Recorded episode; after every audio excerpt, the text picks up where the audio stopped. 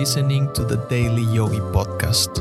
Every weekday, I'll share timeless yogi wisdom in bite-sized, relatable lessons you can apply immediately to help you expand your perspective on life. What is the yogi philosophy and where does it come from?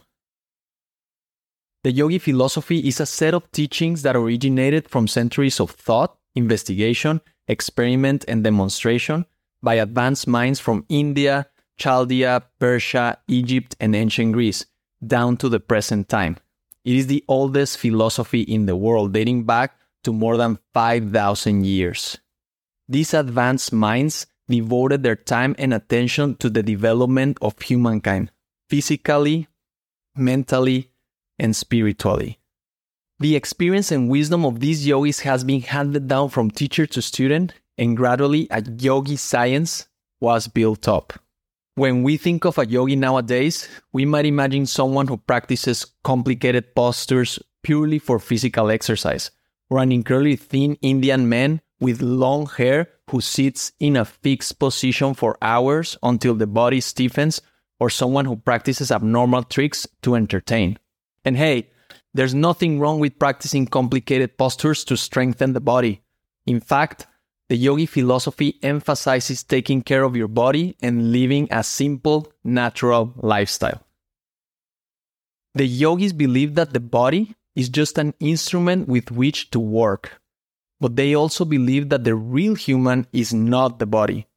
Although taking care of it is essential, it is only one part of the philosophy. According to the yogi science, all souls are constantly evolving and growing, each at their own pace along the path of spiritual development. This journey involves building on past experiences and setting a foundation for the future. The ultimate goal is to understand the interconnectedness of all things and embrace the oneness of all. This understanding is something that we all need to learn, and it's a gradual process that we each go through. The current stage of spiritual evolution aims to help us understand our relationship with others and gain a deeper understanding of our true nature. All the pain, trouble, sorrow, work, and struggles we go through in life are there to help us learn these important truths.